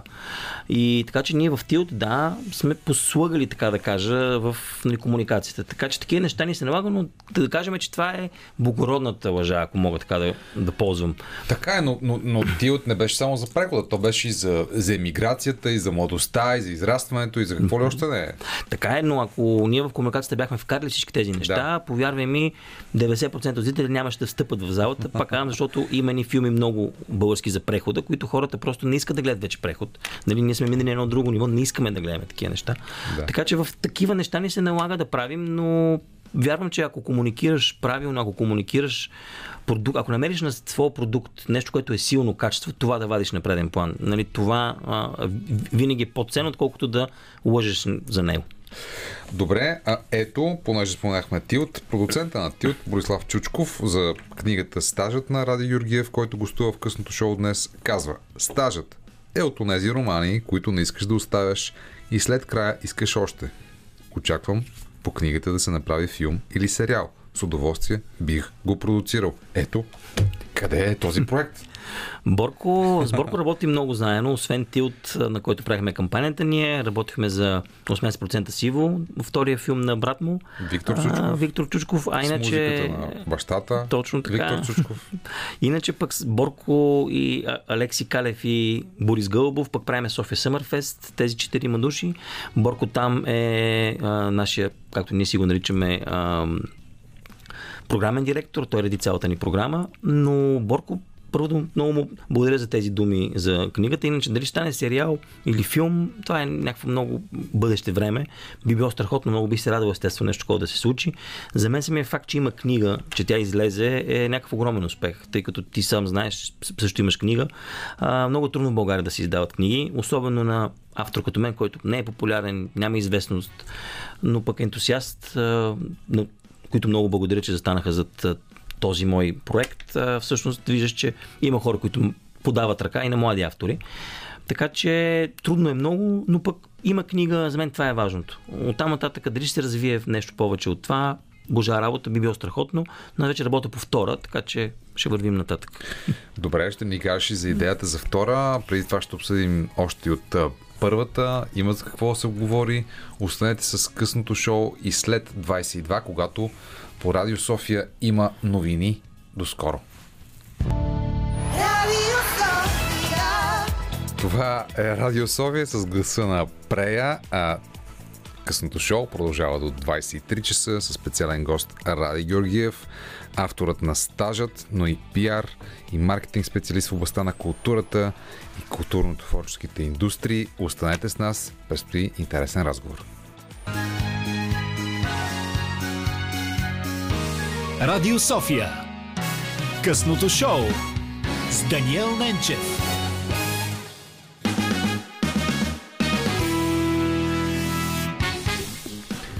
В късното шоу тази вечер е господин Ради Юргиев, който занимава с пиар, комуникации и медии, най-вече за културни събития и проекти, но той ни е донесъл и неговия първи роман Стажът, за който роман Стефан Командарев пише Добрата книга е приятел, който те хваща за ръка и те води в непознат и интересен свят. Стажът прави точно това. Чете се на един дъх, с човешките си истории и вълнуващи персонажи те потапя в вселената на медиите и пиар агенциите. Истинска находка. Какво има там в тази вселена, Ради? Е, акули, извънземни, мечки, вълци. А кули има, зайци. има, има ни пиара кули вътре, хората ще ги видят. Искам специално да благодаря на Стефан, с който също много дълги години работим заедно по неговите проекти. А, Стефан беше един от първите хора, който чете ръкописа и много ми помогна на ниво да го изчиста. А, той ми даде много ценни съвети да променя малко героите, да вкара малко повече диалог, неща, които човек като него може да види. И беше много приятно, че той вникна толкова бързо и даде тази обратна връзка, така че съм му адски благодарен и на него, и на, и на Борко, и на Стойчо Керев, който също е в, отзад има и негов цитат. Това бяха хората, които първи четоха а, книгата. Освен, разбира се, много мои близки приятели, но тези съвети бяха много ценни, за да мога да, да променя, да поуправя малко преди да тръгне по пъти си към издателството. Така че Стефан, да, много, много ценни съвети. Както аз често чета неговите сценарии, ние, ние имаме обратния принцип на работа. Той ми дава сценариите си, аз ги чета рано, дава моите съвети. Тук обърнахме малко процеса и той даде тези ценни неща. Не случайно ти четеш сценариите на Стефан Командарев, които често си в тандем с Симеон Вециславов, защото ти всъщност след това комуникираш филмите на Стефан Командарев. Да, а, значи с... много се радвам, че има хора като него, които подхождат по абсолютно професионалния начин, както се работи в онзи другия хубавия свят. Маркетинг човека трябва да се потопи в един проект още на такова ниво. Ние работиме с него още на ниво сценарий, на ниво развитие. Така че аз знам много по-рано, преди да стигнем ниво кастинг, горе-долу знам за героите, знам за историята и знам как да я комуникирам, знам силни, слаби страни, знам кое е важно. А, много малко хора, да не кажа, може би седеници, които подхождат по този начин, говоря в България. В повечето случаи филма е готов, той е завършен, той е направен и се почва търсенето на хора, които два месеца преди премиерата да му направят медийното събитие. Нали, практиката в България за жалост е такава. А, Стефан е рядкост в нашия нали, пазар, освен като проекти, които прави той като филми, които аз силно вярвам неговата социална ангажираност, защото неговите филми са такива. Те те хващат много, много здраво. И документалното му кино също. Сега последният му филм, Живот, от живота, който е за трансплантациите, също е нещо брутално, което те хваща много, много силно още от първите минути. Всъщност ако говорим за вакцините, това също е една тема в България за трансплантациите. Всъщност хората няма такова нещо в България. Хората не си дават органите. Тоест не те лично, но техните близки, познати отказват, защото пак живеем в една конспирация, че този човек няма да бъде спасен, няма да се направи за него нужното и ние сме на дъното и на тези класации. В България няма трансплантации, има адски много чакащи и този филм е наистина показва една среда, която Просто трябва да се дигнем и да кажем, не стига толкова, нали, живота може да бъде друг и можем да спасяваме животи. Самият Стефан Комадарев е лекар. Точно преди всичко. Преди да бъде режисьор с второто образование, да прави филми, той е лекар. Има медицинско образование. Абсолютно. Той сега работи по третия си филм от трилогията. Той направи посоки в кръг и сега третия филм е с работно заглавие АО. Трябваше вече да, да се снима сега, но поради ред причини свързани с пандемия, Национален филмов център, който в момента е с леко неясен статут и няма финансиране все още, той е, трябва да бъде финансиран като филм, тъй като спечели една от сесиите. Филмът е отложен за следващата година, но това е следващия проект, който заедно с него ще работим и нямам така търпение да, да почнем. За какво ще бъде Ало? Ало е за телефонните измами тъй като той започна с Посоки, който беше филм за техметовите шофьори. Там имаше пак едно радиопредаване, нощно време, много така приятно. А, втори филм в кръг беше за полицаите. Всъщност Стефан започна да, когато направи първия си филм, той всъщност осъзнава, че София вечерно време има три вида коли. Това са таксиметровите коли, това са полицейските коли и това са ли, линейките. А, Идеята му беше трети филм да бъде свързан с линейки и с медицинска помощ, но тъй като темата е доста полза на доста хабена. Има такъв документален филм български, линейка последната линейка, да. А, той залитна в друга посока и нали, темата с телефонните измами също е доста така тежка и актуална. А, общо взето това е също социален елемент, много голям има в него. Mm-hmm. Така че това е темата на, на третия филм, който ще затвори тази трилогия. Вероятно е базиран на истински истории. О, да. О, да. Той покрай, а, покрай в кръг работеха много с а, Синдикалната федерация на полицаите. Мисля, така се казва, сега абревиатурата ми се губи, но тогава работеха много с полицаи и оттам имат и много такива реални, истински истории с хора, които разследват такива случаи. Дори намериха и такива, които са го работили, грубо казано. Това всъщност се оказа, че примерно много от доставките на храна има много хора, които доставят и други неща. Mm-hmm. Така че любопитен е и този друг свят, който има в нощния град. С Ради Георгиев си говорим. Останете с късното шоу. Сега ще си пуснем музика. Дейви и Testify слушаме за сега по Радио София в късното шоу, където ни гостува Ради Георгиев. Освен Стефан Командарев, кои са другите кинотворци, които ти всъщност поощряваш, стимулираш, помагаш, комуникираш, общуваш с хората, предлагаш на медиите техните филми. Казахме, между другото, братята Чучкови, режисьора и продуцента. Казахме Стефан Командарев, казахме Андрей Пълнов с филмът за Кристо, да ходиш по вода. Този филм, между другото, а, сега имаше прожекции в Париж по време на опаковането на Триумфалната арка и там го видяха хора от цял свят. Бях на Шанзелизе, видях, че там в киното има прожекции, видях плаката, който и ти си ми изпращал за този филм. И така, много готина работа. Да, много, аз много си харесвам работата, абсолютно да се, да се докосваш до такива творци и артисти е много приятно. А, много работа е наистина, освен всичко, нали, колкото и да е така, mm-hmm. а, да, звучи като голямо забавление. То е такова, но си е и много бачкане, което пък на нали, хората трябва да си дадат сметка, че отдат стои много работа. Работихме последно с Виктор Божинов по Жигули. Неговия последен филм също направихме кампанията тази година. Много приятен също.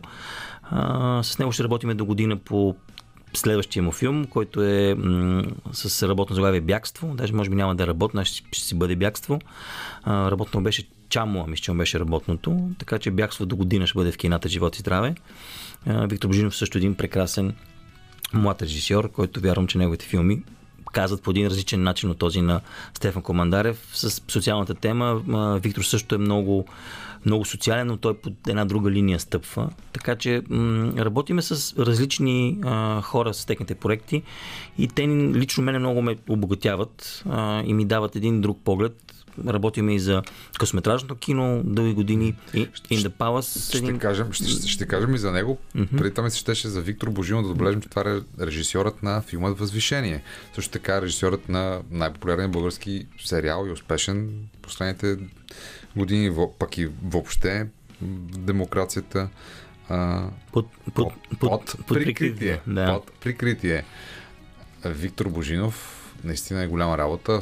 Възвишение наистина ме впечатли, защото там снима филма в 4 годишни времена, различните сезони, също така в епоха, с костюми, да си верен на автора Милен Русков с страхотния роман Възвишение. Пък и да надградиш чрез киносредства. Това, голям, това беше голямо достижение наистина на Вики.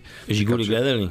Голът истина за група Жигури. Голът истина за група Жигури. Ми то е друг ъгъл, комедия и така, по съвсем друг начин той отново разказва през смешки едно загубено поколение, какво се случва с него през музиката, една наистина рок музика, която едно време, знаеш, музиката беше вик, беше начин да, да се заявиш. В днешния свят може би не е точно така малко, малко ни е много и тя в днешно, в днешно време. Така че също прекрасен филм, той е пък сниман в едно време на пандемия. Те го снимаха миналата година и много бързо го монтираха и го пуснаха по време на пандемия, което също огромен риск направиха той и неговия продуцент Кръстю. А, въобще Виктор не спазва правилата на, на киното. Той казва, този филм ще лезне сега и той излезна и е номер едно в България за тази година и в момента е номер две за последните 30 години по бокс офис след мисия Лондон. След мисия Толкова силен е като отзвук и като зрителски интерес. Така, Виктор че... Божинов също участваше в мисия Лондон в, в проекта. А, но за, за за група Жигули, разбира се, там режисьор е Димитър Митовски, uh-huh. но за група Жигули трябва да се каже звездния актьорски състав. Oh, Герасим да. Георгиев Геро, Михаил Билалов, Димитър Рачков с музиката на Георги Георгиев от Остава и Петър Дундаков, с Лилия Маравиля. И, Ирин Жамбонас, любима. Ирин Жамбонас. Така че не, не, страхотен каст, много хубав сценарий на Ваня Николова, така да. че наистина много силни събрани, много за първи път от може би много години саундтрак има към него, реално писана музика специално за филма, специални парчета направени, аранжирани, както нали, каза ти. Общо взето много правилен подход а, има Виктор, така че такива проекти са адски приятни за работа, защото, да, както казвам, дават ни допир до, до такива хора mm-hmm. и, и се докосваш до това изкуство по този начин. А, ние направихме няколко прожекции по, по време на София Съмърфест и беше препълнено в парка. Хората идваха с огромен кеф да гледат. След малко ще кажем и за София Съмърфест. Ми щеше ми се преди това да те върна на, на филма на Виктор, на, прощавай, на Андрей Пълнов. Да ходиш по вода. А, филма за Кристо. Защото видях сега, като ходех на Триумфалната арка в Париж, самият Андрей Пълнов с неговия оператор да обикалят арката и да снимат нов филм, разбира се. Естествено. който вероятно ще ти се наложи и него да комуникираш. А, какво можеш да кажеш обаче за общуването с тези хора? С Владо Явашев, с Андрей Пълнов, около, разбира се, енергията и харизмата на, на Кристо по повод този филм да ходиш по вода. Разбира се, филмът беше сниман и е посветен на най-популярното произведение на изкуството през 2016 година, така наречените плаващи кейове, които Кристо направи в Италия, в езерото Изел. Мога да кажа, че това ще върна пак към началото на, на нашия разговор. Влади Явашев е а, един от тези хора, които не си е повярвал, въпреки огромните успехи, които той има покрай покрай Кристо, това, което той продължава да прави. А и сега с упакованата триумфална арка, той е човек. И следващия му проект, който е има и следващ, който ще, ще направи. Така че допира ми нали, с Владо разговорите, които имахме, той като беше в България а, и начинът по който подходи той към нас за, за работата ни по филма. Иначе Андрей, с, с Андрей се, се познаваме от много от преди това и с други негови филми сме работили. Андрей си е типичният артист. Андрей прави страхотна работа. Не знам дали знаеш, той гледа, т.е. не гледа, той има мисля, че около 400 часа материал а, който, от който вади филма да ходиш по вода, което е къртовски труд. Ти от 400 часа да извадиш час и половина и да направиш такъв филм е наистина някакво чудовищно постижение, защото освен той като екип е имал още, мисля, че четирима оператори. Реално Кристо е бил следен 24 часа. През цялото време е имало хора, които снимат, снимат, снимат, снимат, снимат. И след това Андрей е бил човека, който да хване и да каже това махаме, това махаме, това режеме и това, това е историята, която ще бъде разказана, което всъщност е огромния успех на този филм. Да, но този филм няма да бъде един. Доколкото знам, Андрей Пълнов прави сега филм, разбира се, за, за Триумфалната арка, но и по-голям филм. От интервюто, което аз пък направих с, с Андрей, той разказа, че всъщност цялата идея е дошла от филм идея за филм за Кристо. Голям филм, mm. който разкаже неговата история през, разбира се, обектива на Андрей Пълнов. Доколкото знам, те са снимали и в Абу Даби, или популярното в България Абу Даби, където той така бъде... завършва.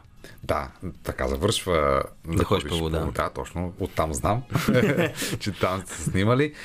А, там Разбира се, предстои, Владо анонсира, че ще бъде направен най-голямата скулптурна инсталация в света, която е по проект на Кристо, той е бил инженерно проектиран, софтуер, както се казва, рисунките по този проект са направени, така че вероятно до няколко години, това е наистина най-трудният проект ще бъде от всички, защото всъщност трябва да се направи цял нов град. Хората, които ще го строят, ще живеят там, в пустинята, за да направят наистина огромна като мащаб работа, произведение на изкуството, което ще е по-голямо от пирамидата в Гиза.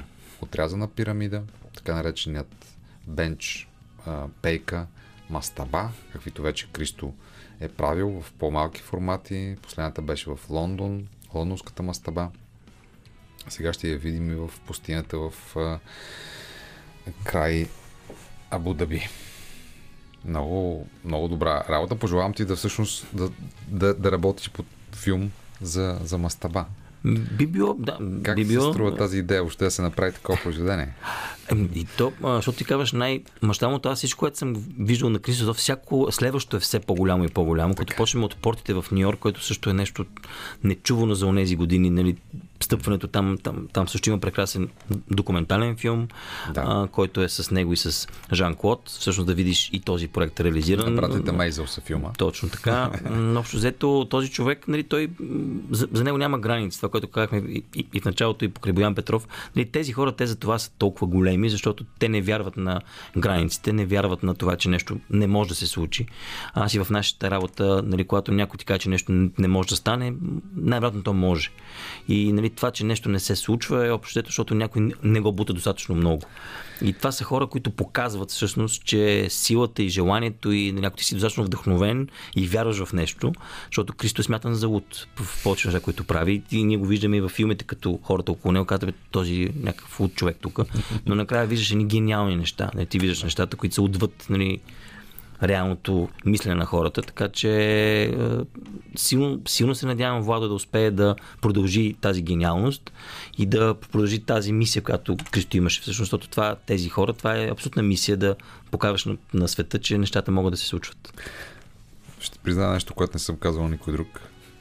А, сега ще го чуват и нашите слушатели и тон режисьора. Не, че има толкова голямо значение, но има значение за мен.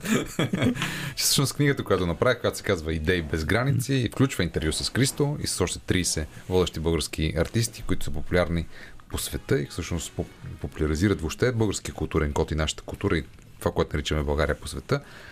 Та тази книга е вдъхновена именно от това, което току-що обясни. От силата на Кристо да създава идеи без граници. Когато направих интервю с него, си казах, това, това интервю трябва да бъде включено в книга и да разкаже историите на други подобни хора, чието идеи са без граници. Разбира се, Кристо е най-яркият от тях. Много ти благодаря, че споделяме да. цялата емоция и енергия, която явно продължава. Опаковането на триумфалната арка беше доказателство, че духът на човека е по-силен от материята, защото Кристо опакова триумфалната арка, разбира се, с много съмишленици, по-смортен. Абсолютно. Велики неща са това. В късното шоу на Радио София гостува Ради Георгиев. Сега е време за музика по Радио София. Локдаун на Андерсон, Андерсон Пак и Джей Рок чухме сега локдаун. Надяваме се, че няма да имаме в България отново но това зависи от всички нас. Нали? Сега, дали искаме да живеем в общество или искаме да хванем гората и там да си бъдем всеки сам си преценя. Имаше такъв. Иванчо, нищо не знаеш, седни си две. Е, две госпожо, всеки сам си преценя. Аз имах една учителка, която обичаше да казва всекой сам за себе си. като сам като пишехме контролни, моля ви се, всекой сам за себе си. Беше...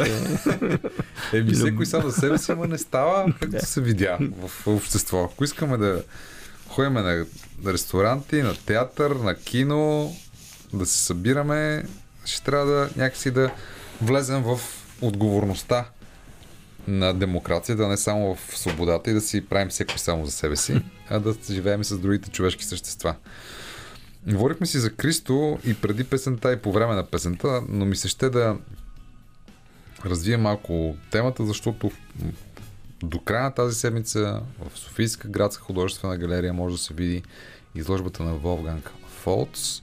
Това е фотографа на Кристо, на много от техните проекти на Кристо и Жан Клод, също така и продуцент, Вчера бях на една дискусия и прожекция в Геот институт, където показваха а, филмът за опакования Райхстаг, където м- се виждаха действията на Кристо Жан Клод и въпросния фотограф, който е и съпродуцент, както казах на много от проектите, но това е като че ли най-важният проект въобще в тяхната кариера, защото той идва 5 години след падането на Берлинската стена. И всъщност много от хората, които участваха във филма, обясниха, че опаковането на Райхстага от Кристо е бил символичният жест на обединението на източна и западна Европа, на несвободния и свободния свят, на източен и западен Берлин. И във филма това много добре се показваше през радостта и празника, който хората изпитваха и преживяваха заедно. В Берлин около Райхстага са били 5 милиона души. И това е хубаво, че продължава и днес. Ето с опакованата триумфална арка и с мастаба, за която си говорихме. Надяваме се, ще продължи. Но отново подавам към това, защото всъщност е важно да си казваме, че подобни хора, подобни идеи са вдъхновяващи. Ти започна с това за Боян Петров, но важно е да си, да си ги казваме, защото по този начин знаем, че човешките същества можем да постигаме много повече от бита си, от ежедневния си живот и от това, което си мислим, че можем. А, Абсолютно. Кристо ги показва, ако не ме лъже паметта тази изложба, мисля, че прави Гергана Мудова, mm-hmm, мисля, че да, Гати от Мусис, да. от Муси се занимават, което нали, тя пък прави майстори на фотографията и страхотен проект. Ето, нали, такива прекрасни а, хора правят тук неща, но да, м- Кристо е за мен артист както казахме, отвъд границите и той просто показва, че а, всичко на този свят е възможно и просто човек трябва да си вярва и да, да прави нещата, които харесва. Аз силно вярвам, че ако човек намери нещо, което харесва, това се опитвам да учи моята дъщеря. Намери нещо, което обичаш и го прави с целия пламък, който можеш. И тогава всеки да променя с малки стъпчици, промени твоята си среда и всеки да прави нещо, което може и лека по лека, лека по лека. Така могат да се случват нещата. А, нали, това да ходиш на работа от 9 до 5, аз имам приятели, които почват, о, пак е неделя, утре съм на работа, ми, аз ми казвам, не, не да ходиш. Явно не е твоето, не намери нещо, което не мога да не отида. Викам, ми, пробай да видиш, че няма е толкова страшно. Просто не дей. Нали, хората трябва, защото ние през повече си време от живота ние работим, колкото и да не, да не ни се вярва. И ако това е тегоба, нали, е ясно, че няма да ни бъде приятен живота. И Кристо е от хората, които според той никога не е работил, според мен. А, да, и никога не е почивал. да, именно, да, да, да. И, тоест, е. работата и почивката за него са едно и също нещо. Тоест, никога не е си взимал вакансии, защото всъщност това, което е правил, му е било абсолютно достатъчно. Разбира се, през изкуството си той е обиколил целия свят. Опаковал е страшно любими негови места, кътчета, жени, ако щеш, сгради, дървета, какво ли не. Така, така. така че това изкуството дава нали, тази свобода и то и не само изкуството. Нали, всяка една професия, всеки един човек може да намери нещо, което иска да прави, което му е приятно да прави и нека да го прави с, пак казвам, с плам, с жар и с малки стъпчици да, да си правиме нещата. Иначе да, това, което си говорихме с теб по време на, на песента е, че всъщност той има уникален модел на финансиране. А, и може би исках да ти го кажа това. А, неговата корпорация е той регистрира като марка, бранд, всяко едно произведение на изкуството, което прави и след това с рисунките, които прави, подготвителните рисунки, финансира всеки един проект. Кристо гениален от тази гледна точка, защото да, което кажеш, е абсолютно така. Той си финансира първо, че е абсолютно частно финансирането, което прави всички тези неща. В във филма има точно и много хубав кадър, предам го помниш, когато се прави един италянец да води преговор за една от неговите рисунки и този един малък формат и той му казва тогава Владо води разговор с него за цените и му казва това е 350 хиляди евро. И той му казва, ма чакай сега, преди 5 месеца беше 100. Той казва, да, преди 5 месеца проекта го нямаше още. Да. И в момента, в който проектът стане факт, цените стават тройни. А, и това е, нали, показва, че те в началото са да проекти, те са рисунки, те са в неговата глава, но в момента, в който това се реализира, нали, цените стават още по-скъпи и да. той, това финансира следващия му проект. И беше много смешно, че Владо казва, Нищо не мога да направя, човек. Нищо не мога да направя. А самият той е човек, който може да направи, ако иска нещо, но той не, иска, разбира да, се. И, и траница се обади, както той каза, се обади на своето CEO, който беше жена му, за да, да, за да преговори дали могат да изхат. И накрая купи, разбира се, тази картина, накрая защото куп... е ясно, че тази картина най-вероятно в момента, ако тогава е взел за 300 хиляди, сигурно в момента струва 600 хиляди. Точно така. Така че това изкуство е такова и пак казвам, Кристо е символ и въобще показва, че нещата могат да се случват, когато ти си повярваш. И хората трябва да си вярват. Дори да им казват, че са налудничеви, дори да им се смеят, това трябва въобще да не ги плаши, напротив да върват напред и така. Ради Георгиев е в студиото на късното шоу. Ще си поговорим още малко за неговата книга и след, и след малко, разбира се, Радио София е преди всичко музика.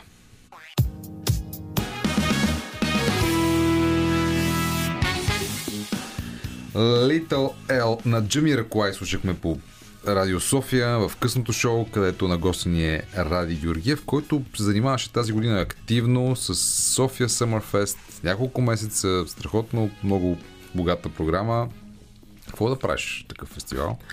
Ами, много приятно също. София, София, Съмърфест се роди миналата година. Зад земята. И, а, намираме се зад музея Земята и хората в така наречената Кучка градинка или Южен парк 2 в едно прекрасно парково пространство. Роди се по, по време на пандемия. Четирима души, които споменах. Борко Чучков, Алекси Калев, Борис Гълбов и аз. Просто се Имахме различни проекти, всеки с някой и се чувахме какво да правим. Това говоря за миналата година. Го направихме за първи път тогава. Миналата година бяхме 48 дни. А, тази година бяхме 78 а, близо 3 месеца и малко.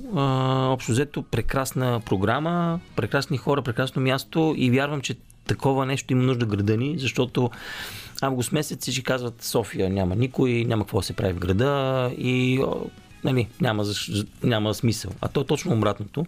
Градът е много голям, има адски много хора, има адски много деца, които нямат баби, нямат села и няма кой да ги гледа някакво да правят. Ние имаме много силна детска програма и ние сме място, в което лятото ти можеш да дойдеш, да консумираш хубава култура, да гледаш театър, да гледаш кино, да слушаш музика, да похапваш хубава храна, с коктейлче в ръка, имаме прекрасни шезлонги, хамаци, нали, един наистина фестивален живот, който кипи в центъра на града.